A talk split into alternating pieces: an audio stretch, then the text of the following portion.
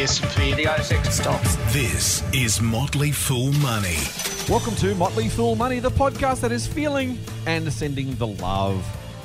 You about that in a second. I'm Scott Phillips. With me, as always, Dr. Nirban Mahati. G'day, Doc. How are you? Very good, man. How are you? Happy Valentine's Day, buddy. Happy Valentine's Day to you too. We're, we're feeling the love. We're sending the love. We're all about the love, mate. we are too much about love. Too much. too much. Well, the only much love? only thing is the earnings season might not be giving us love. Oh man. Uh, Yeah. Look, maybe maybe this is the beginning of, of better times. Maybe that's what it is. yeah, maybe the love starts now. Speaking of starting now, that's a nice segue, buddy. This week we are going to talk about we're going to talk about coronavirus again. Still, we know it's boring, we get it, um, but it's in the news. It impacts shares and the markets potentially. So we're going to talk on that very, very briefly, and we're going to talk about, as you've already mentioned, mate, earnings season. Some of the big guys were out this week, CBA and Telstra among them. Also, Blackmores. Plus, we've got a couple of little tech companies that you quite like who released earnings this week, and we thought we might talk about because we figure our listeners want to hear not only about the big guys, but also about some cool little stuff that's going on around the ASX, and not so little anymore, actually, as it turns out, as you reminded me before we recorded. We'll also touch on the TPG Vodafone merger that was off again, is now on again, maybe. And we will dip, as always, into our favourite, the very, very full, as always, Motley Fool mailbag. Let's get on with it, mate. Let's do it. Motley Fool Money. For more, go to fool.com.au forward slash triple M. All right, mate. Let's start with the macro, as we are wont to do here at Motley Fool Money. Coronavirus. Apparently, it's got an official name now. I saw during the week, but it's not really catching on with anybody. So we're also calling it coronavirus, and I think we'll probably do that. We're not. Um, it's just generally at the called forefront. novel coronavirus? Oh, it's NC nineteen or something. I don't know what it is. NCOV 19? That's the one. There you go. So you've been paying attention. Well, I just made it up. Everyone's going to call it coronavirus. It's just coronavirus. Uh, so, mate, look, I guess, you know, look, it's still in the news. There was uh, numbers out, I want to say it was Wednesday night, I think, another 242 deaths had been recorded in China. Um, mate, huge health issue. And as we say every time, not to give it lip service, but to be genuine, you know, this is a real health issue with real consequences for people. Uh, people dying, families uh, grieving, lots going on there. So we don't want to make light on it at all. And we don't. Um, we are, though, an investing podcast. So the question turns to where to from here, or more importantly, what's going on. I got to say right now, I've been vocal in the past uh, by saying the market overreacted early on. Maybe, just maybe, the market's learned something. Maybe I've maybe they're listening to me. Is that possible? Um, okay, so I'll take the other side on that. I think uh, just because it's fun to take Well, the so side. first things first, before you do, the, the, the, what I was going to say at least is the market doesn't seem worried about coronavirus at the moment. There's there's there's not there don't seem to be a lot of market moves on the back of new news out of China, despite things like the extra 242 deaths the other day. Yeah. So here's the thing. I think the market. Okay, I'll take the other side of it. I think the market is to some extent underpricing what's going on, largely because Right. I mean, in one day, um, I think it was on Wednesday night or Tuesday night. I think one so. of Yeah, those days, yeah. The number of infections Mhm. increased by fifteen thousand Right. in one single day Right, right. right? And that's because they've gone, I think, door to door Mm-hmm. and basically done screening, and they've found 15,000 new cases. Right. Okay. That tells me a couple of different things. I think either market is under and you know anticipating what's going to happen Mm-hmm. because um, previously the claim was that this thing is going to be over by March end or something like that. And usually, you know, like basically coronavirus is you know at a very high level another type of flu, Mm. right? And the flu typically, you know, you know, we're in Australia, so we're in the southern hemisphere. We forget that the northern hemisphere is actually in winter Yeah. Right. Right. right? right. And as winter sort of subsides, flu basically is done. Right? Okay. Yeah. Yeah. That's right. So, so the theory there is that you know, as temperatures increase around April or so, things should get back to normal. However, if the rate of cases are underreported, Mm-hmm. then we don't know a how much more has it spread in China. Right. China is a manufacturing hub of the world. China is also an important trading partner for several nations, including Australia. And two, the flow-on effects of that is a you know so there's consumption of goods that is affected. There's also production of goods that is affected. There's also um, other things uh, that are affected, such as you know consumption of resources, um, you know tourism, and Right. so on Right. for countries. that, Factories you know, were closed down for a while. Yeah. Yep. yep. So, few China, fewer Chinese people if I was to take a bet, I would say that actually this thing is going to drag on Mm. for much longer than I think people are anticipating, and the markets are, uh, to some extent, um, not really accounting for that. Now, I- think that, I think there's a dichotomy here. What I've noticed is some tech companies are actually doing really well. okay. consumer discretionary companies are kind of jumping around. Yep. And that sort of makes That's sense Yeah, at a very high level, largely because, and I'm making this distinction because a lot of tech companies, if you think about software companies, Hmm. they have zero business in China, Right. right? Now, there are flow on effects, but if it stays contained to China, those businesses are actually not affected because they neither produce anything there, neither consume anything there. So it's okay. Right. The worst. The worst. The worst version of the future for them is that just economic growth broadly slows, and they're hit with some sort of confidence issue, right? Where Right. people just say, "Well, let's not go and do that new thing because maybe the economy is going for a rough patch." Exactly, but if you're, you know, if you have a sticky software, you're likely to use it. If, Right. in fact, if you're looking to cut costs, uh, there's a converse theory here. If you're looking to cut costs, probably you actually want to want to automate more things, Mm-hmm. right? So I think those businesses have become the go-to defense stock in that sense. whereas I think consumer discretionary stocks, I mean, they're guaranteed to be hit. Yeah. Like I mean, whether or not we agree, but they're guaranteed to be hit now in the short Yeah, term, yeah, yeah. right? Uh, and the question then in my mind is, when something gets hit in the short term, how much is the correction? Right. right? Now, I'm not saying anything about the long term, but the market we know loves the short term and makes short term corrections. So, what I am saying right now is the market is actually not corrected enough for the short term. Uh, Uh, that's my thesis. Uh, I actually think you're kind of right, but I guess my broader point is that if the market was rational, uh, as opposed to where in the, in the so you're right that generally what happens with these sorts of un, unexpected shocks is the market does react meaningfully on the downside because it just freaks out right about the news. I would argue that that is the pro- that is wrong in the first place because the long term earnings power of those businesses hasn't necessarily changed, right? If you unless you're going to go broke in the meantime, if you look out to 2023 just to pick a year, this is all blown over and unless your unless your business is structurally damaged permanently by the coronavirus outbreak we get back to normal. And if we're long-term investors looking forward we're buying future earnings. So I, I personally would be saying i really don't actually care what happens to earnings in this half. What i care about for company x and doesn't really matter which one it is um, is that in 2023 if it's back earning the same level of profit then i should be paying a multiple of that future profit not worrying about the short term. In other words any short-term passing issues should be ones the market should look through anyway because it just doesn't matter for the overall earnings power of these businesses. I I think that's what I'd say. There shouldn't be a big drop exactly for that reason. Not because the short term won't be problematic earnings wise, just because it shouldn't matter to most investors most of the time because the long term earnings power is what we should be focused on. that's all true, except that the market is not rational. Right, but that, that's and that's what we kind of that's what we're arguing about, right? Is, is to some degree you're saying, well, the market hasn't done what the market normally does. Yeah. I guess I'm saying that's a good thing in that case because at least hope maybe maybe the market's finally seen some sense. That, that's not a good thing at all, in my Why's that? opinion. Because if the market is becoming irrational, it just makes as, uh, my job as an investor really hard. I like the market being irrational. So you just want you want the market to fall so you can buy some stuff cheap? Is that what you're Well, telling that's me? exactly what I like. I mean, here's the thing, right? If stuff falls, then stuff becomes cheaper. If you're a net buyer of stocks, then that's awesome. Uh, I, I know this this kind of sounds very counterintuitive, but I mean, if stuff if stuff falls because it falls irrationally, Hmm. then you know well, that's great. The other thing I'll say though is like if you think about companies and you're thinking about their earnings and you're thinking about them being discounted cash flows into the future, Mm-hmm. well, it does matter how much the earnings of the year one actually is, right? Sure. Because I mean that has a higher weight than anything else in the future, right? Sure, so sure. of course, in 2023, 2025, the earnings might be great. That has a much lower weight depending on what discount rates. I mean, the other fact could be the market is just assigning permanently a very low discount rate, so therefore Right. it doesn't really matter whether the earnings are in the future and the present. Right. Y- You, know, it's all kind of like you know, heebie-jeebie in that sense, right? But if that's the case, you know, it's still, I, I think, I think some of some businesses are going to have pain. Mm-hmm. Uh, you know, travel, consumer discretionary businesses, I think are are likely to see pain. And I Mm-hmm. think what I think the market is probably not realizing is there's there's current pain and then there's some flow on pain. So this is like not really a short term thing. If this thing doesn't finish until like April, May, you know, we've got half a year of pain. Mm. Yeah. And then maybe another half a year of sort of recovery pain Yeah. before things get to normal.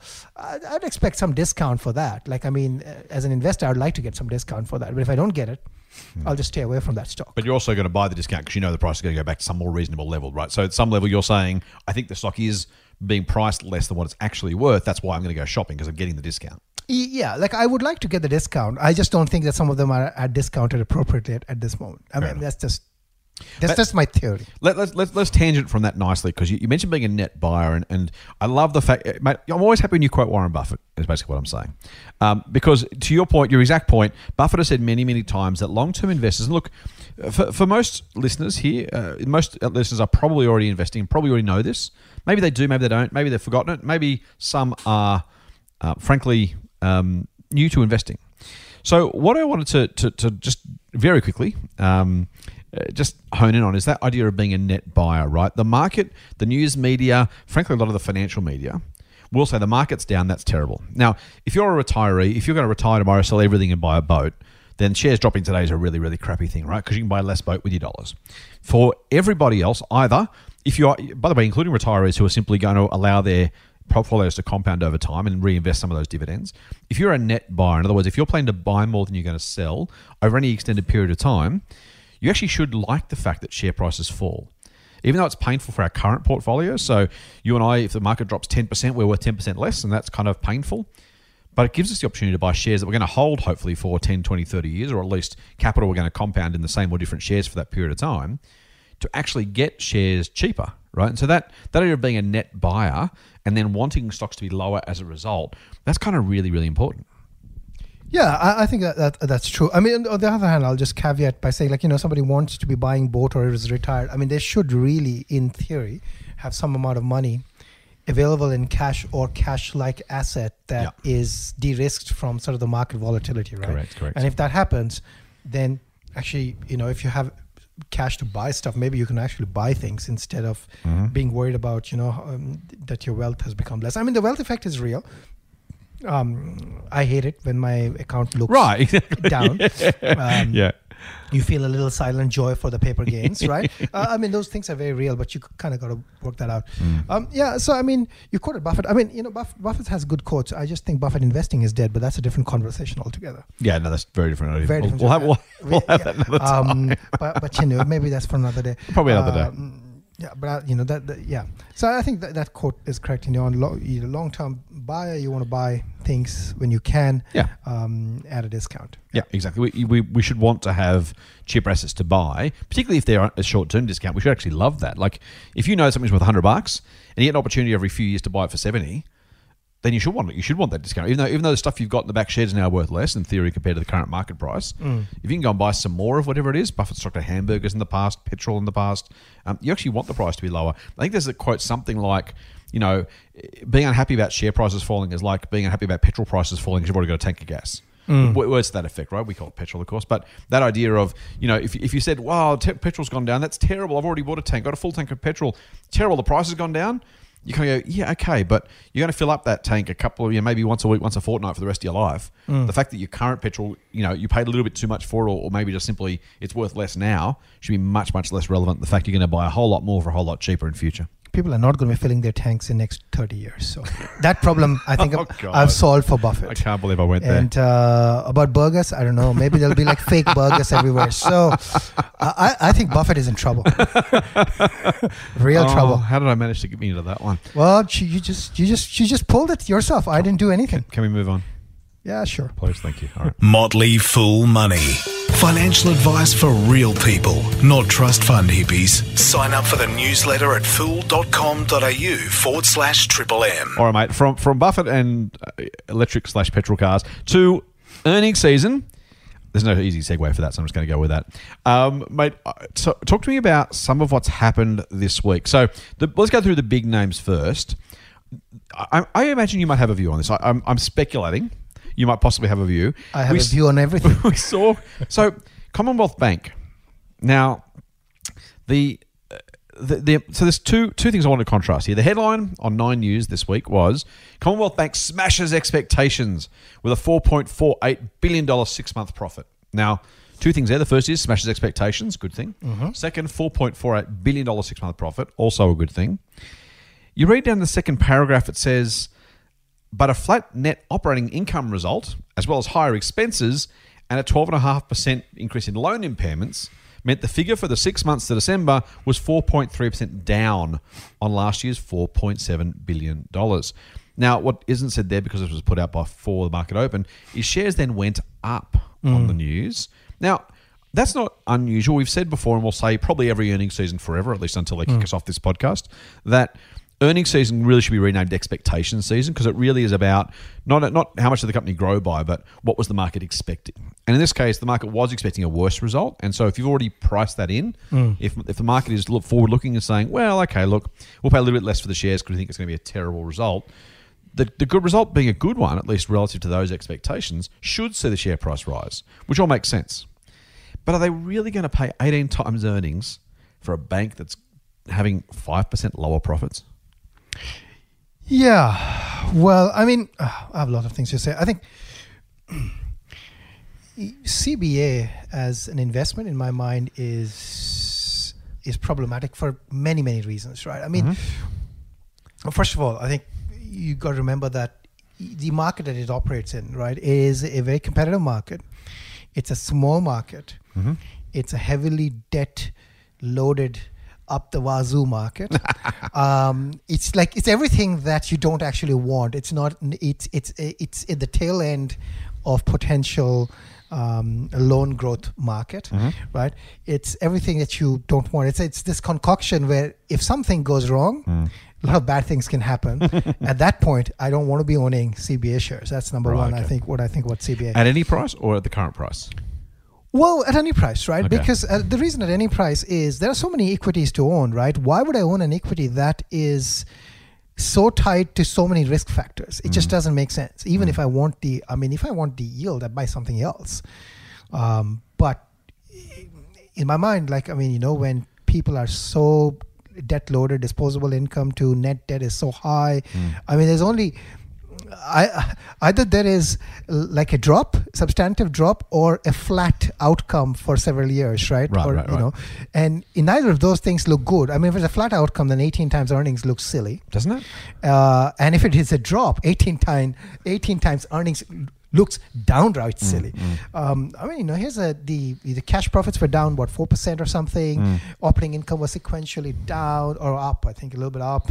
Uh, expenses were up. Uh, loan impairments were I think up. Up twelve and a half percent. Yes. What I mean, those numbers are like they're scary if you think about the way banks mm. operate. Right, banks mm. operate with so much leverage.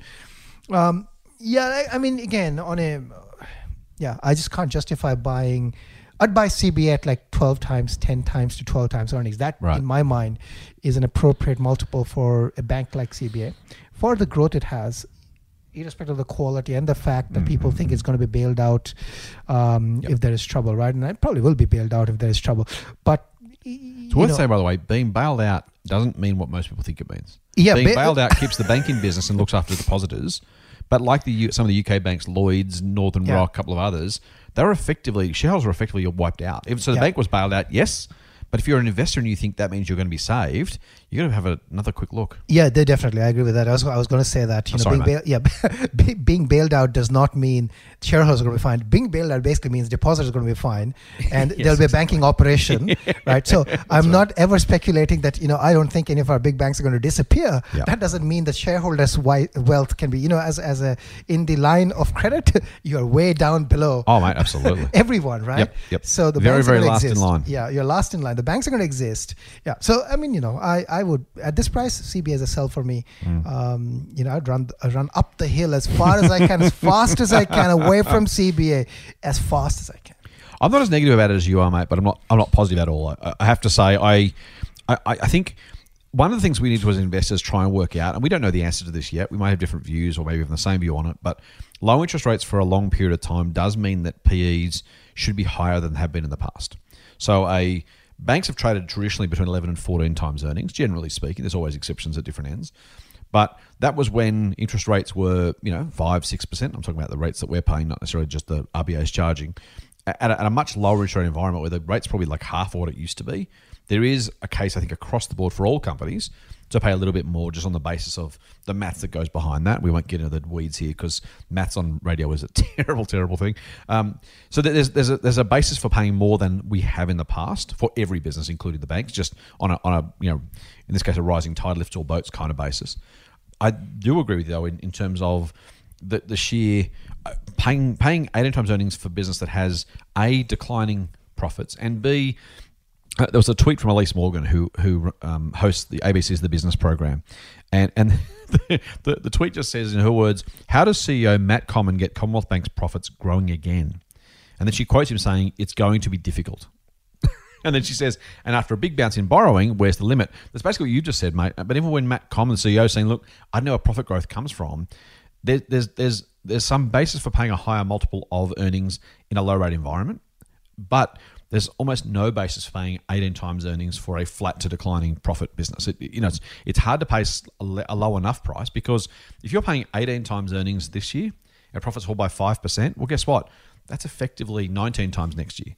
So you you actually be paying less next year than you're paying this year, even if the multiple is justified, which I don't think it is. But as you say, you know that that's that's the risk. I just, I don't really know, other than someone sitting on massive capital gains who simply doesn't feel like they can reinvest the cash at a high enough rate. Um, and even then, you, they probably should do it anyway. But I, I kind of understand that thinking. I really, really don't understand why you'd be significantly uh, exposed to the banks, in particular Commonwealth, at these kind of prices. Yeah, I, I well, I'm 99% agree with you. um, I'd still not give it a higher. You you know, the problem with giving it a higher multiple is, uh, I think we have to make the assumption that the rates are going to be fundamentally low. Right. for a very long time, Right. right? Um, in in that case, you, know, like I mean, a bank like this uh, probably trades in various other markets at around 12 times P. Mm-hmm. Now, uh, we, uh, you know, I'm not, no, comparative is is dangerous or difficult because Yeah. you know, we, are we making the assumption that they are fair? But you know, the best way to think about these things is is in book value terms. Really, not in earnings terms. It's best to think about them in book value terms. And I think a bank should, you know, 1.2 times, 1.3, 4 times maybe book value is. Um, is probably appropriate. I mean, at you know, at 1.4, I think it's it's more than appropriate for a bank like that. I don't know what it is, but last one I had checked was pretty high. Let me have a look just to make sure uh, that maybe maybe uh, let me see what uh, CommSec says about price to book value. Here. While you're doing that, I, I, will, I will only for the only for the sake of balance. Again, we don't strongly disagree, but I, I, want to present something as devil's advocate view. The, the thing I would say about our banks versus the, the other banks is that, frankly, any any consumer knows our banks are obscenely profitable and obscenely um, dominant in their market. And I think there's last time I checked, mate, there was like 2,000 US banks, something ridiculous like that. Um, that's great for competition for Americans, and it's great for um, it's great for keeping prices down. I will say to some degree that the old four pillars policy that's been government policy for man, I want to say 25 plus years now. Uh, I think it might have been Keating as treasurer who who kind of put the um, gave it that that phrase, or at least was in charge when that phrase was was was uh, given to the banks. To some degree, being protected from competition and being able to run as a relatively cozy oligopoly. There's, there's an argument I think in any other industry. Again, if we put banks aside and our, and our views on banks generally, if you had four reasonably cozy, a bit like the airlines in the US, right? At some point when there's few enough of them, funnily enough, margins start to go up, and that, that is worth something more than in a truly competitive marketplace. I'll just say price to tangible book value is 2.5x. Ouch. That's a lot. That's a lot. Let's move on. I'll just sell it. Real money advice from real people. Not just a couple of dicks with a Porsche. Get more at fool.com.au forward slash triple M. Speaking of stocks you love, should we move to Telstra? I love that. Let's do that. now let's let's do what. Uh, now, unfortunately, it wasn't such a such a great headline this time uh, for Telstra. Uh, the headline was pretty straightforward. Telstra first half profit dropped seven point six percent as NBN headwinds take a three hundred and sixty million dollar toll. Now, in this case, a little bit like Commonwealth Bank. That drop was big, but it was also in line with guidance and expectations, as the New Daily says, with the cost of the NBN rollout again weighing significantly on the telco's balance sheet, as they say. So, mate, uh, revenue down three ish percent from memory. Um, the dividends being maintained. The shares were, I'm pretty sure, up when this was announced. Was it yesterday? Um, so the market kind of was happy enough that Telstra was doing what it said it was going to do. It's again based on expectations. It delivered on what it said. The future looks about as what you know the way people expected it. It's a pretty pedestrian-ish result, at least relative to expectations, but not a great result in absolute terms. yeah. So I mean, well, so as I said on our on our um, on our online discussions yesterday, I looked at the earnings release to, to the market that they put out or the commentary that they put out, the five pager or seven pager, and in the first five lines. There were three decreases or decrease that I could spot. uh, that is usually a bad sign in my, in my view. Now, I will say one thing. Telstra though, like on a on, on just on an earnings basis, and I guess there's some question marks I think about the, on on the business right now, um, which actually ironically might actually work out in their favor, um, but it actually looks decently priced, right? You're, paying what 12 times something, uh, 12 times earnings or 13 times earnings for this business. You know, it's, it's probably close to what I would say is fair value for this business. So I mean, I'm not as anti owning Telstra at this price. What? Aren't you surprised? Aren't you- I'm very surprised. I've fallen off my like, virtual I- I chair mean- here, I mean, mate. Should I should I uh, own um, you know CBA at 18 or 19 or whatever you know ridiculous uh, price to earnings it is on versus Telstra? I, I'll, I'll add one more thing to Telstra. I think Telstra has you know has been suffering from uh, the NBN pain like any other um, many of our telcos have been.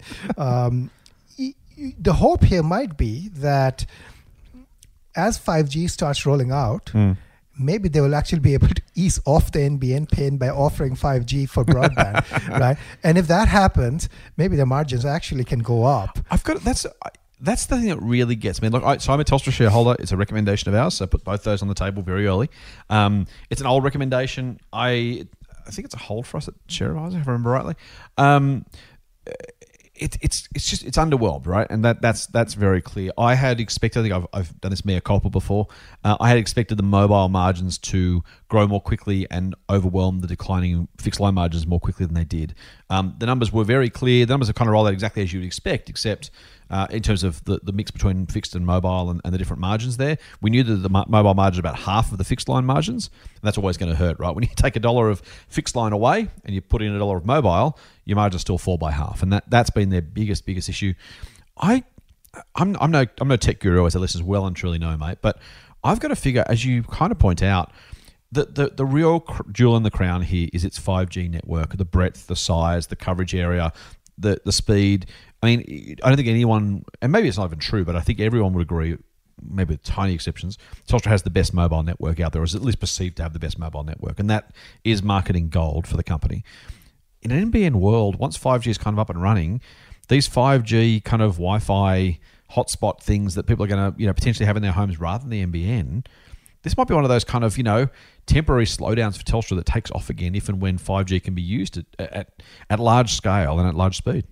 Yeah, so I mean, the, the you know the the, um, the 5G is going to be a small cell network, right? So I mean, they're going to have many many small cells, and uh, theoretically, you can get very high download and upload speeds with it, right? Right, right. Now, if you can get somewhere in the neighborhood of 100 megabits per second, like I have got NBN. And, and basically, I had to downgrade to tier two because I can't get tier one because the last mile Yeah, right. basically is ridiculously slow. And 5G beats copper, generally speaking, A right? 5G is totally going to beat that because I can Right. get like 40 megabits per second max, Right, right. right, in the shared network, and I potentially could get 150 plus Yeah. uh, megabits per second on a 5G. Actually, theoretically, you can get much higher. Right. So I, you know, I'm I'm sure that in given in this age where we have you know multiple, um, you know, devices streaming videos at the same time, and you want to Mm-hmm. watch 4K and you know high def and whatnot, and you want to play these multiplayer games Mm. download and upload bandwidth matter right now um, i think in many pockets nbn does not actually nbn services don't you know deliver that Yeah, yeah. and if they don't deliver that i think and you know so i think there's an opportunity in a market opportunity for companies that deliver and and, and the, the other interesting thing is that you know tpg for example does not have 5g plans yet or the you know the combination Mm, mm, maybe mm. has 5g plans Yep. but i mean Yep. telstra has a, a advantageous position here to be the first one to roll out a Right. big nationwide you know and then they could actually use that as a bundling strategy offer the 5g network at home and 5g uh, mobile Right. uh, and that could be a winning strategy. You know, so I, I mean, I'm actually not at this price. Mm. I'm actually quite okay with Telstra. I'm so, I, I'm unbelievable. You did not know that, did you? I'm, I'm speechless, mate. And for a podcast, that's not a good thing. Maybe we should just move on. Let's move on. Value stocks. Market. Stock market. Index. Share market. This is Motley Fool Money. Subscribe to the free newsletter at fool.com.au forward slash triple M. mate. uh, I reckon this week is just my week to look like a deal, frankly, and feel pretty pretty stupid because not only do I own Telstra, although that hasn't done badly this week, but I also happen to own Blackmores shares, and let's just say it wasn't a pretty it wasn't a pretty set of results. The company was characteristically and, and frankly pleasingly, but also disappointingly in the case of the data itself, came in and said, "Look, this is unacceptable. We know it's unacceptable. It's a terrible result. We, we know we're sorry." And I, you know, I, I'll I'll give them some marks for at least doing that. Um, and to some degree, there's a new t- new management team in place, uh, but literally saying, "Look, you know, we screwed up. We got it wrong. We, we made a mistake. We're sorry. We're fixing it."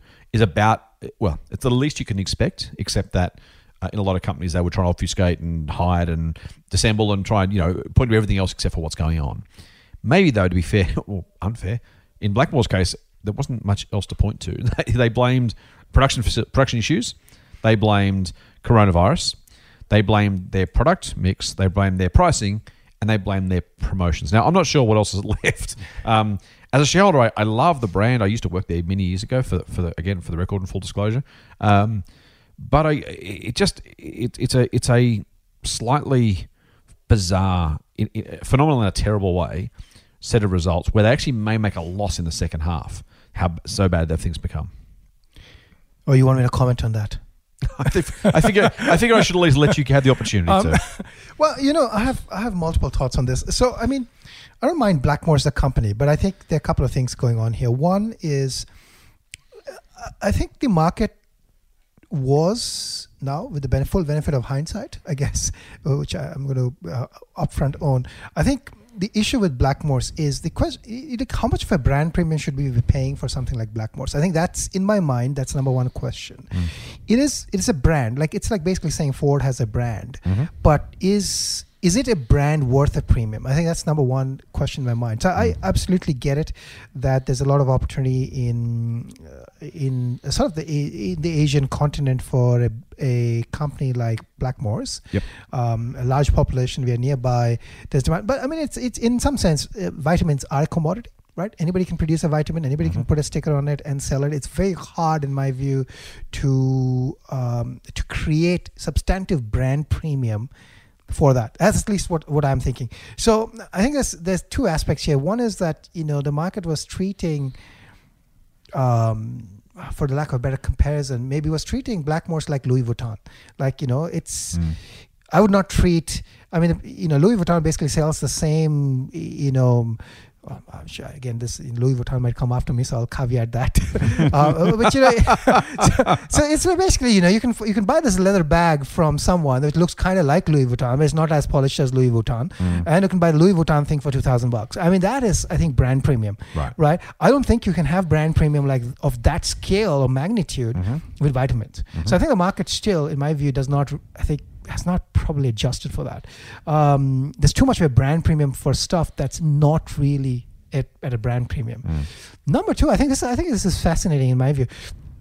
If a company comes out and predicts that next half I'm going to actually make no money, I'm probably going to dip into loss. Actually, the shares did not fall.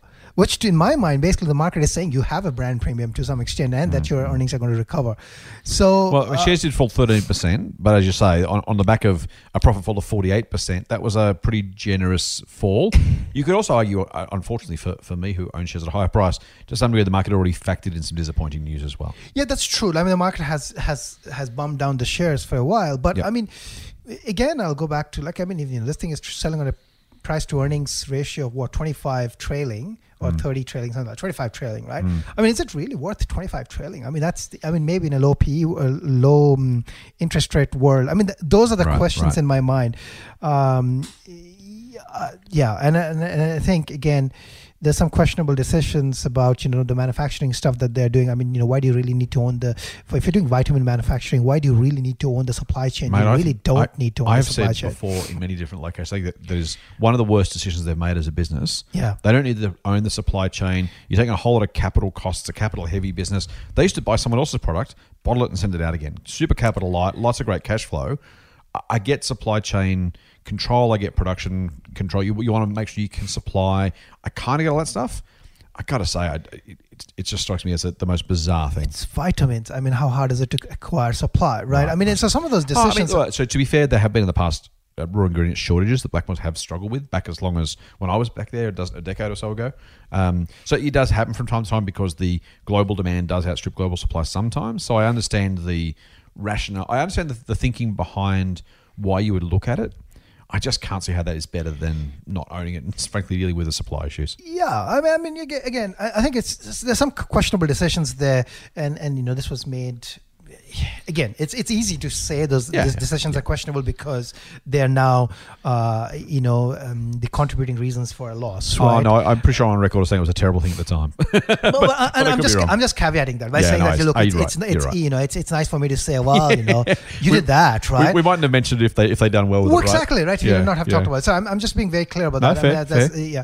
But I'm just saying, I think that, you know, I actually, this was the most surprising reaction I thought this earnings season Mm. was there was a lot of bad news, and it was like you know throwing the entire kitchen sink at like you know okay all the bad news are going to get out at one go, Yeah. and and the shares doesn't respond. So I mean you know I'm just taking the other side. I'm saying that there's a there's a fair bit of premium baked into it, Yeah, and um, you know I'm not personally sure whether that premium is worthwhile. I mean, you know, is there, is there is there growth is there growth to justify the premium? I would not pay a brand premium for it. I would pay a growth premium for it. So if they deliver me growth, I would pay the premium. But if they don't pay me the growth, um, I would question the premium. Yep.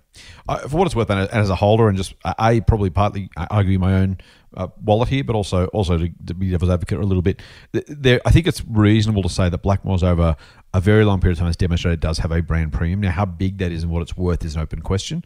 Um, they've been able to sell higher priced vitamins for uh, well, I mean, the company's been around for 80 years, but particularly in the last, say, 20 or 30 years, they've been the number one vitamin brand in Australia for most of that time, certainly recently.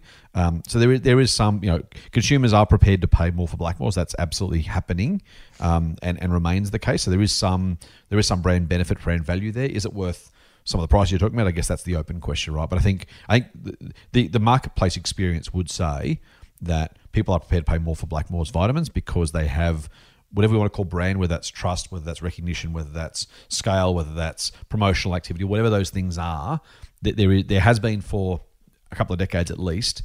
Uh, you know, Blackmore's has been able to command a price premium. No, no, I dis- disagree with that. All I was, all, all, the point I was trying to make basically is that okay, I'll take Louis Vuitton. Yep. stock I Oh, don't the- own. yeah, yeah, yeah. Um, uh, at, at one end, right? course, and I'll pay a brand premium. I mean, I get the Louis Vuitton brand premium. Why people are paying for it, right? People line up for buying those bags, right? Uh, and maybe you could make the argument that you know the the stuff disappears from the shelves um, uh, for Blackmores as well, and maybe that's worth the brand premium. But you know, it's it to in my mind, in, in if I draw the parallel, Hmm. I think it's what everything is a brand. Even Ford is a brand. Sure, uh, sure, sure. You know, Louis Vuitton is a brand. But I'm, I'm just thinking of the brand premium, the level to which people are paying for the brand Right. premium. Maybe it's not appropriate. Um, the other thing, uh, you know, which is I think we tend to pay a brand premium ahead of time. It's all easy to say in hindsight. Again, I love I love stuff in hindsight. so So much easier to be right, isn't it? it's so, so it's, it's, it's just you know it's easy to theorize in in hindsight. Um, again, I'm just making that very clear for for listeners because you know it's easy to say say Yeah. things in retrospect Yeah. of a result. Yeah. But the, the other thing to re- I- I was thinking is, it is still an open question in my mind whether or not the the brand premium that is say in Australia does it actually translate to Asia, right? Right. And if it does translate to Asia, then absolutely, because what happened actually, then you should be paying a lot more for that brand premium mm-hmm. because that market is substantially bigger. Right. It, I think, it has yet to prove maybe whether that is true. But mm. if it proves that, I think then the brand premium becomes higher because you you just go into a larger growth market, you know, a growing market and things like that. So I mean, you know, there's some there's some interesting questions there. Yeah. Mm, investing is hard. I think Is a- all I can say. I think it's a very, very good summary. Should we get into some of the um, small stuff you like? yeah, we could go. My smaller stuff has no brand. Here we go. Get more Motley Fool money advice at fool.com.au forward slash triple M. All right, so we've we've done a little bit of the big end of town. We've done a bit of the macro. Let's get. I was going to say micro, but mate, these, some of these companies are doing fantastically well. Um, we haven't got we haven't got all that much time, but let's spend a little bit of time on Elmo and Megaport. Now, Elmo is not the Sesame Street monster, cute and furry though he is. Elmo in this case, do you know why they call it Elmo? Does it stand for something? Or is it someone's surname? You know, it's basically enhanced learning and something. Something. Yeah, I- Right, There's right, a right. reason why it's actually called Elmo. I actually keep forgetting it. Was it was it named they were- before the Sesame Street character after? Because I got to say, I just remember that. It doesn't, it doesn't. It doesn't. It doesn't help me. All right. So so Elmo, it's an HR software company. Yeah. Little Australian mob, um, doing really really well. Tell us about that. Yeah, so uh, just to quickly say what they do. So they basically provide HR software for basically doing, you know, leaves, recruitment, you know, basically all the usual HR stuff plus Right. payroll. So it's basically a comprehensive suite of solutions that is small, what what they call the small, you know, the mid market. Right. And, and and the small market. So basically, SMB style market enterprises are Okay, the ones yep. which are, they are targeting, right? Um, and uh, they provide the solution, a cloud-based solution entirely. So they're doing really well. Um, you know, their uh, revenue was up um, some 41% um, over the half. There's a, it's an acquisitive company, but uh, organic growth was about 32%. Uh, I think that the the thing though that's interesting is that you know what I like to see is this is, is a sticky software business. So basically, you sign up for say a three year term, you pay maybe quarterly or yearly or half yearly in advance. So You know actually what your cash flow is going to be, and um, you know so that's that's the, that's the recurring revenue or the, how much of the revenue you think is going to recur, and that recurring revenue is is growing at at, at a decent clip of about forty percent, 43, 44 Wow, okay. percent, right? Um, so half year, you know, the recurring revenue stood at fifty two million. If you just annualize that, this is an hundred million dollar recurring revenue run rate. Um, um, actually, I should not analyze that because uh, let me take that. If it's 52 million annual recurring revenue, then it's 52 million, and then growing Right. at some per, per, uh, uh, because it's an annual rate. Right? Okay, makes sense. I'll Yeah, take okay, that- okay, makes sense. Yeah, I'll take yeah. that back. Um, Don't double it too quickly. yeah. yeah. Uh, So this is important. So annual run rate's important, right? Because what it's basically saying is we have. So rather, it- they're kind of bringing forward some of the not bringing forward in an accounting sense, but they're trying to let the market know what to expect moving forward. What they're saying is we've signed up customers who have agreed to pay us in total. 52 million bucks a year, even though we haven't got all that money just yet because we signed up someone yesterday. They've signed up for a year. Yeah. And so on a yearly basis, this is how much this customer's worth. They're trying to give us a sense of what the kind of business as usual is for these new customers. Yeah, and there are a couple of things that I really like about this style of business, right? One is the sort of the guarantee to some extent of no revenues guarantee, and you could say that you know Woolies is also recurring because everybody's got to go to groceries, right?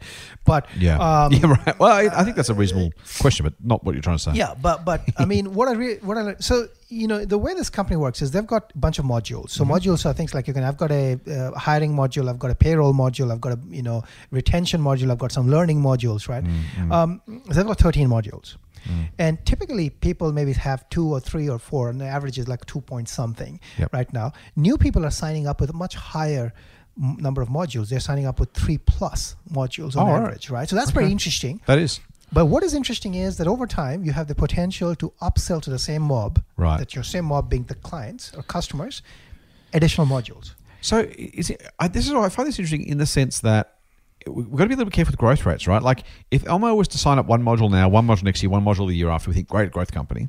If they sign three modules now, we say, oh, there's less growth because there's still three modules next year. Is there is there a, how do you think about that in terms of you know the more they sign up now the less growth they've got kind of by definition but the more cash they get today Yeah. well, how, do you, how do you kind of square that circle Well, so I mean, the way I look at it is that they've got three modules right now. Uh, let's say on average, let's say new people are coming in and signing three, but Hmm. there's 13. So there's a lot of upside still there, right? You can double, you can quadruple actually. Okay. Um, uh, total number of models theoretically can go to 12, 13, right? sp- oh, okay okay okay so still plenty of growth left In and then in terms of the total market opportunity, like I mean, the company says it's like something like two billion dollars annual Hmm. plus, right? They made a small acquisition recently that expands the opportunity into UK. Now, now the company was very, very cautious in the comments they made in the conference call in terms of saying, "Oh, you know, okay, we don't know, we just did this, and it's you know, it's done." But Right. that it's a small acquisition that is a small step into UK. UK market is three times the size of our market, Yeah, right? yeah, yeah. So that, I, I'm, I'll watch that, and I like the way they're going about it. It's going about small. So yeah, I think those those things are interesting. Um, the customers paying up more next year than this year. That's interesting because Yep. they're signing up more like modules. so yeah, I think it's kind of built in built in revenue growth right which yeah, is kind of built, nice built-in revenue growth. Uh, no nice- guarantees but but a reasonably high likelihood Yeah, nice growth, small little growth company. So I'm going to assume it's a buy for you. yeah, we love it. Uh, it's a buy. Yeah. Very good, mate. I, this is one of the companies I, I, I don't I don't claim as, as our listeners very well know to be a tech expert. Uh, that's why you're here because I make you look good.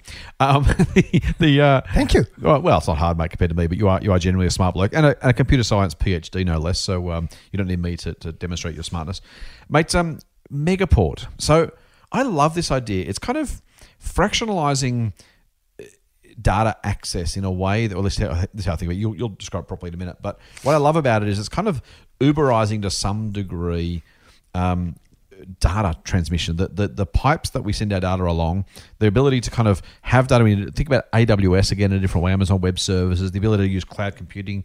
This is kind of like cloud. so cloud, cloud in some ways, right? It's it's it's cloud data flow, data access. Um, and I just love that someone's come along and basically "Hey, we got this pipe, and the whole pipe costs hundred bucks. You either pay the pipe or you don't." And that was kind of the old days. And and only a few companies really needed the whole pipe at any one point in time. These days, they can say to a dozen companies, "Hey, pay us all ten bucks, twenty bucks each to get access when you need it." knowing full well, by the way, if you multiply 12 customers by 20, you get 240 bucks. You can effectively resell that same, not the same access, but the same type of access, the same way Amazon Web Services does, for a much much higher price. I, I'm really really impressed by the the smarts behind it, by the, the the fact it's possible and the fact someone's doing it. So that being said, I don't understand the company well enough to, to know what the what the long term looks like. Although I do know you like it. So tell our listeners firstly where I'm wrong about the description and what what I what I explained badly, and then kind of give us a sense of what you liked about the most recent result. Yeah, I think you uh, you actually did a fantastic description of the company. Like, I mean, if you think about say like an airport, like say think about the Gold Coast Airport, right? It has a certain amount of bandwidth demand because people are sitting and sitting there, and at certain points in time, there's more traffic in Gold Coast Airport. Yeah, right, okay, yeah, right. yeah, and you need more bandwidth. Yeah. Then at night, when nobody's there, you actually don't need the bandwidth. course, right. yep. So most of the time, the dem- the way we provision resources is by peak, is what you said. Like you know, my peak Yeah. demand is 100 megabits per second or a gigabit per second. So I need that. But you actually That's don't how we build that. roads, right? We say, okay, the roads have got to put a certain number of cars down during peak hour on a Monday morning. Right. So they've got to be six lanes because we need six lanes worth of traffic. Right. At night, there's still six lanes, but no one's using the road. Exactly. So, so, but here, because it's it's a you know because it's data resources, what you're basically saying is, well, you know, some company might, some large multinational might be doing a lot of data transfer at night because they maybe are transferring stuff to America or to the Oh, northern hemisphere, cool. right? Okay. So you could actually share the highway in that sense, Right. Um, you know, the information highway. Yeah. Um, by taking care of the fact that somebody's going to use a lot of data at night, somebody's using a lot of data at, during the daytime, we can just make sure that each person gets what they want Mm. without actually having to pay for the full freight. so you only pay for the, the, you know, you basically pay a toll for the time you're actually Really, driving. really really cool. This is really cool.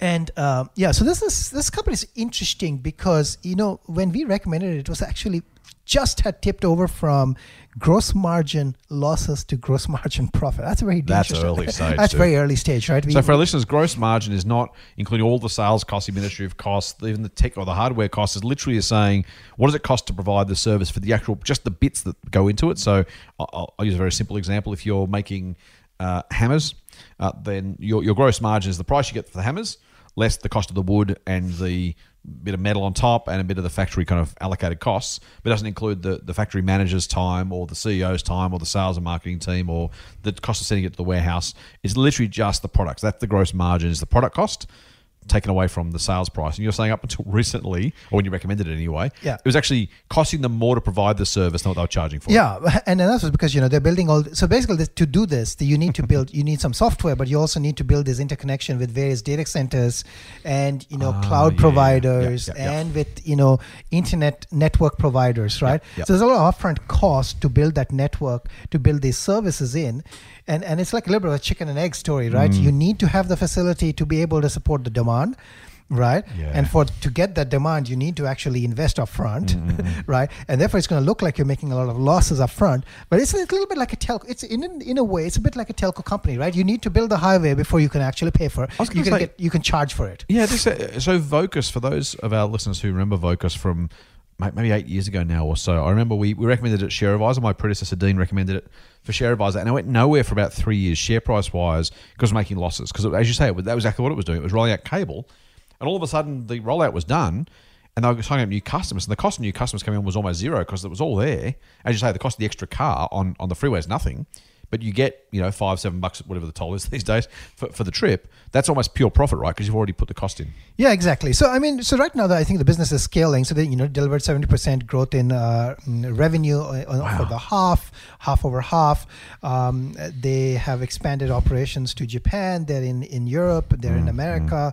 Uh, so I think you know, it's still this company has a lot of requires to build scale up Yeah. but they're at, they're at a nice spot now and now the question really is not about necessarily about investment in data centers Mm, and the scale the scale now really is about sales and marketing you really need the sales and marketing to to deliver you the clients at a nice healthy clip Yeah. and and you know so yeah it's a still a very you know in my view risky company Yeah. but you know it's one of those things where you know there's upside and there's downside. You know, we, we, we realize as you know, this you know, it's again the leader in the Mm, space in in on the ASX. I think there's no other company that does what they're doing. Is that the risk that someone comes along and commoditizes the offering?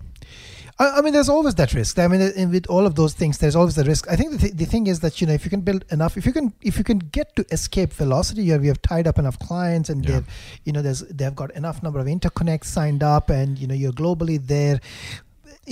So, Yeah, from, so- from, the, from the investment case, now for our listeners who are saying, Doc, you, you sound like you're making lots of sense. I love this company already. I just want to kind of balance it out by sharing some of the risks. So, is it, Yeah. if you're thinking about investment, I, you're right. I don't mean to say it's, it's bad because there are risks, just to be to be um, to share both the up and downside potential. Yeah, so I think that's that's right. So I mean, the, the thing is, in my view, it's still not reached escape velocity yet. Right. In that sense, Right, right. Once it reaches escape velocity, I think this is you know, like I mean, anybody can build. In, in theory, anybody Yeah. can build data centers, but you Yeah. know scale matters, right?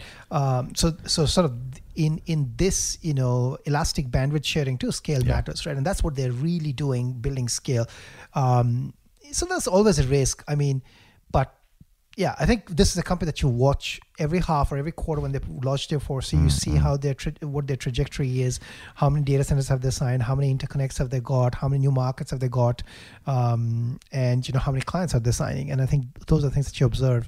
Um, definitely a riskier investment. Um, yeah. But very cool tech, right? It's very very cool tech. I, I think I love the tech, and I think you know the company has done, you know, again it's you know local Australian technology that is is sort of global, Yep. um, which is which is brilliant. I love I love those type of companies which you know that take the tech tech here and expand overseas. So that you know it's got a lot of overseas revenues as well. So yeah, I think Mm. risky, but but interesting. That's good. Megaport. MP1 is the code, though, if you're following along at home. And Elmo is E L O. Um, the other companies we figure Telstra, CBA, and Blackmore you can probably find for yourselves.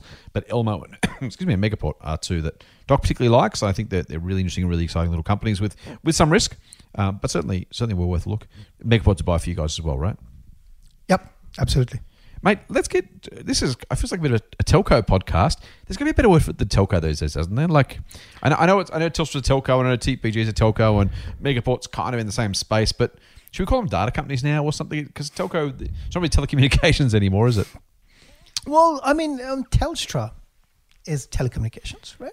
That's kind of mostly data, really. Even the, I mean, it's it's a, it's it's telecommunication only in the sense that that's what it's morphed from. You know, in the old days, Telstra was known as the Postmaster General's Department because it was it was part of the, the post office at one point, and then they were doing communications, and so it kind of felt like it was part of the post, and then it was different. I mean, it's not a big deal. I'm just I'm wondering at some point whether you know realistically if if I've got. I'm going to say 95 percent of Telstra's traffic is now data based, right? Whether it's Yeah. whether, whether it's IP tele, telephony or whether it's actual data. At some point, they're almost not telcos anymore. Well, what I my distinction really is a telco is a company that provides data transmission services. A data company is a company that takes the data and makes sense out of it. Oh, so fair if, enough. if it's Yeah. not making I- sense out of point. data, That's a good point. um, it's just carrying other people's data. Maybe we should- maybe they and they're not supposed to be looking at that. They're not supposed to be looking at that data That's right. anyways. That's right. That, that'll be breach of my privacy. Just pushing it through. Uh, yeah. So speaking of which, mate, the reason I, I say that is because we've got another telco data transmission story. I'm going to call it. Um, it won't catch on, but I'll try. Um, TPG and Vodafone. We found out yesterday afternoon. We're recording this on Friday morning on Valentine's Day, as I mentioned at the top. Um, they can now, speaking of Valentine's Day, love is in the air. They can maybe finally consummate this pending marriage. The federal court says the ACCC are wrong, Vodafone and TPG are right, and it can go ahead, unless the ACCC appeals again.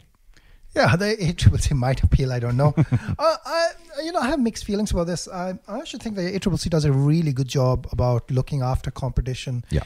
Um, in this case, I'm not really. I I'm in two minds. I don't know. I think like you know maybe a combined entity is a good thing. Maybe you know having a big player, um, you know, three big players is better than having.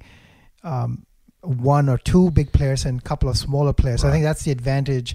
And if, if we are going to be in a 5G world, I think this this marriage actually makes a lot more sense. Yeah.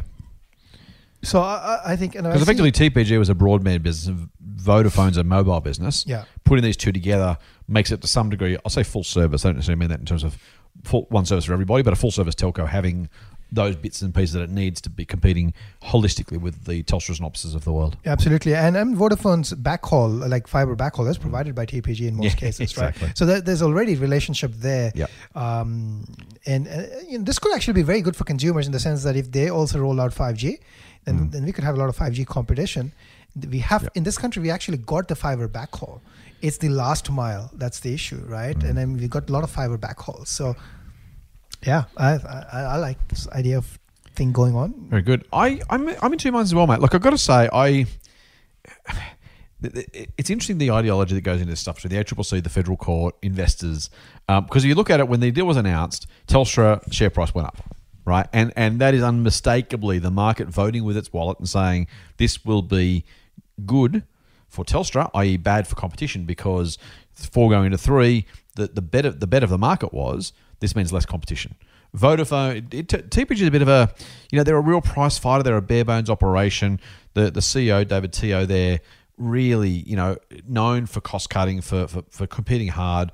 Vodafone, part of Vodafone Hutchison, Hutchison Australia, kind of started off as this price fighter brand, but then kind of quickly became a bit like Virgin, um, you know, a full service brand that kind of did everything, and the prices weren't so keen anymore.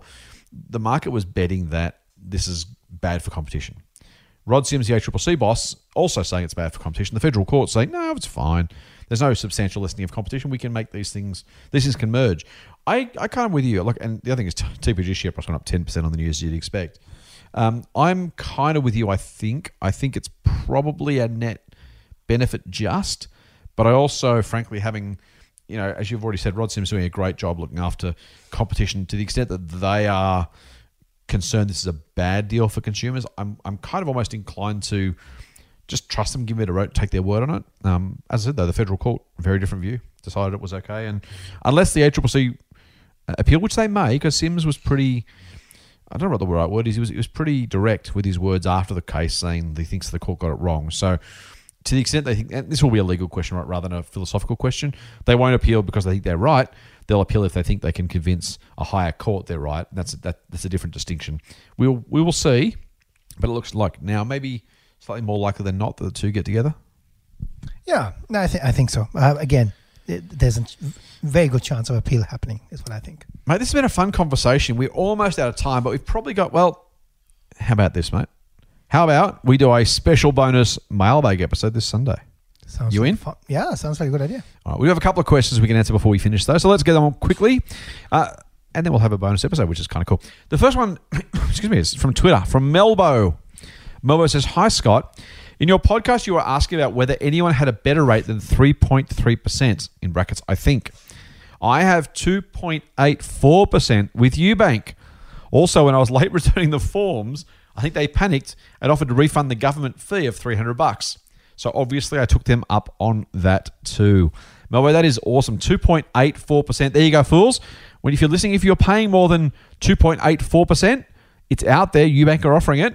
Why don't you do yourself a favor and, as we like to say, hashtag get a better rate. As I've said many, many times, and I will say many, many more times in the future, the banks don't deserve your charity. They don't need your money more than you do. Don't pay them more than you have to. Go to UBank, go to someone else, or call your bank and say, hey, I hear UBank offering 2.84%. What can you do for me? I'd be very, very surprised if most of you can't get a better rate with a single phone call, even if you don't have to change banks. And if you do change banks, you might save even more. So, Melbo, thank you for that. Thank you for being part of our Get a Better Rate campaign. Uh, great to see it's working. Great to see you're saving some cash. And hopefully, our other listeners will be able to follow in your stead. All right, Doc, uh, one more before we finish from Alex. Alex says, Love the podcast, guys. Would be interested in some updated views on Kogan from Scott and Doc. I know you guys like the company and wonder if the recent sell off following January results and maybe a little coronavirus panic presents a buying opportunity. Or has the story actually changed enough to have some caution here? Keep up the great work. Cheers, Alex. Doc, I'm actually, as I read this, I'm thinking, I'm not sure when Kogan are reporting. So hopefully it's not between now and when the. Um, when, when the when the podcast goes to air, or we may have a different answer. But on the assumption that it hasn't, based on what we know right now, on Friday morning, the 14th of Feb, what are you thinking about Kogan and its recent price falls? Well, I mean, so so maybe the, it's a, again a, a little bit of an expectation game, right? So I think the the the growth expectation that the market had Yep. um, probably wasn't what the the quarterly update, I guess, said, um, and you know the market probably sold off the shares. I mean, you know, like with Kogan, I think the thing is, thing to think about is. It is playing in this sort of this secular trend. I hate using that word, but I'll use it anyways. um, it's it's playing in this online um, online channel you know movement of sales to on, online channel right? So and i think scale is is a great thing there because you know you have certain fixed costs for doing things. More you sell the more um, Yeah, right. verticals you have you know more sticky it becomes to the customers the more customers you get. So i mean those are all fantastic things where, where the scale absolutely helps you. So it, to me it appears like they're still in the very early phases of that trend. Now absolutely. Will there be competition? Yes there is already competition here in the form of you know whether it's amazon prime or uh, you know there's ebay and there's you know all these other shops that exist online. So i mean there's competition but the competition is always there. But i think the net net losers here are going to be mm, the brick and mortar. Um, so you know it's not that you know the competition is actually eating into kogan per se. It's more like you know competition basically is making in some sense reinforcing the value of online and um, you know it so I, I really I think Kogan is a volatile stock, so it goes up a lot, it goes down a lot. Um, I, I like the I like the business. I like um, the leadership team of Kogan. I I like what they do. I like how they think about the business. Um, there's a lot to like in that business. I actually really like the business. Yeah, so I I think. It, I think it's a, it's again coronavirus. Yes, it can have some impact in terms of sourcing, as I have uh, already mentioned at the beginning. Uh, sourcing can become a problem, and if you can't source, then you can't sell. So yeah, I mean there is, I guess, reason for caution, but again, on a long-term basis, sort of thing. uh, I, for me, at least, Kogan ticks many many boxes. So I, I like the business overall. I like what they do, and I like sort of their attitude towards the long term and uh, I think they're- have a big opportunity ahead of them. Gratuitous plug too. We had Ruslan Kogan speak to us last Friday uh, at a Motley Fool Platinum event, which is our highest tier service. Um, he was he was really really good. Um, didn't give us any inside information, of course, because he's not allowed to, and we wouldn't ever want it. Um, but it was really good to hear him talk about the business, the way they think about that operation, what they're looking to do. Um, I was I was actually quite a little bit out of school, doc, and I own Kogan shares. Also had Amazon shares. I'm about to talk about Amazon. I was really pleasantly surprised to see him speak so not uh, not that I expect him not to necessarily, but he spoke really maturely and really supportively and, and glowingly about Amazon itself. You know, I said, look, I'm not sure whether you like the comparison between Kogan and Amazon. You know, some people don't like being compared to their competitors, no matter how big. Um, they want to be different. They want to be unusual. They want to kind of, you know, make their own way. And Russell said, no, it's actually a flattering comparison. If you want to compare us to Amazon, they've done such a great job. They're a wonderful business. I actually quite like the comparison. And I have to say, you know, in a, in a world of often brash startup CEOs or people who want to be their own person, and you know, that there's there's often a bit of resistance to that sort of stuff. I was pleasantly surprised to hear him just be so happy to to to you know not have to pretend that Kogan was something different and better and all that kind of stuff. He's like, no, these guys are great, and um, it, it just made me feel a lot better about about investing in Ruslan's company. Mate, that's to do us for today. I think we're almost there. I've got a little bit of a, a little bit of a tease. If you're if you're thinking about whether you're going to tune in on Sunday, um, Doc, I don't know if you've seen this question yet. You may have. It's been on our list for a little bit, but um, I found it. I found it uh, the other day. Um, there's a question from one of our listeners who says simply, "Hi, gents. Do you ever get who ever worry about getting caught up in the hype of company narratives like Berkshire and Tesla, and miss red flags or poor fundamentals?" And I'm going to ask you to opine on that on our bonus mailbag episode on Sunday. And so, listeners, if you could see Doc smile right now, I have a feeling this is one episode you're not going to want to miss. what do you reckon, Doc? Uh, I think it's going to be interesting. All right, Phils, that wraps us up. Before we leave, though, if you're interested in finding out a little bit more about some of Doc's favorite companies, you should join his service, Motley Fool Extreme Opportunities. You can join for a very, very good price and a price just for our podcast listeners. We have a very special order page for those of you who are listening to this particular podcast or any of our podcasts, but certainly uh, this particular one. If you go to fool.com.au forward slash EO podcast, that's EO podcast fool.com.au EO podcast. You can get a very special price and get the opportunity to join Doc's service for a really, really good first year deal. You can find out more about Elmo, more about Megaport. I didn't ask about them, actually, as it turns out, specifically for that reason. I said to Doc when we were planning this one, let's cover the big ones that everyone talks about, and let's cover a couple of small, techie ones because we know people want to hear more about what you're excited about. So it just so happens that's the case. Um, that being said, by the way, the price is so cheap for EO. Frankly, it's too cheap, as I know Doc has said before. I agree. Um, the good news is, as listeners and as potential members, You get the benefit of that because Doc has a very, very substantially market beating scorecard, some great advice, some great education and commentary. You really want to be part of the Extreme Opportunities team. That's fool.com.au forward slash EO podcast. And mate, that's it. That's it. But if you haven't yet, please make sure you do subscribe to the Triple M Motley Fool Money podcast through iTunes or your favorite Android podcast app. And if you like what we're doing, give us a rating. Five stars would be lovely. Leave us a review. Tell your friends who couldn't do with a little more foolishness in their lives.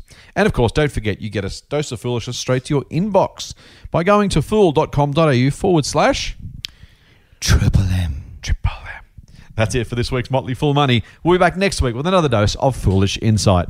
Fool on. Full on.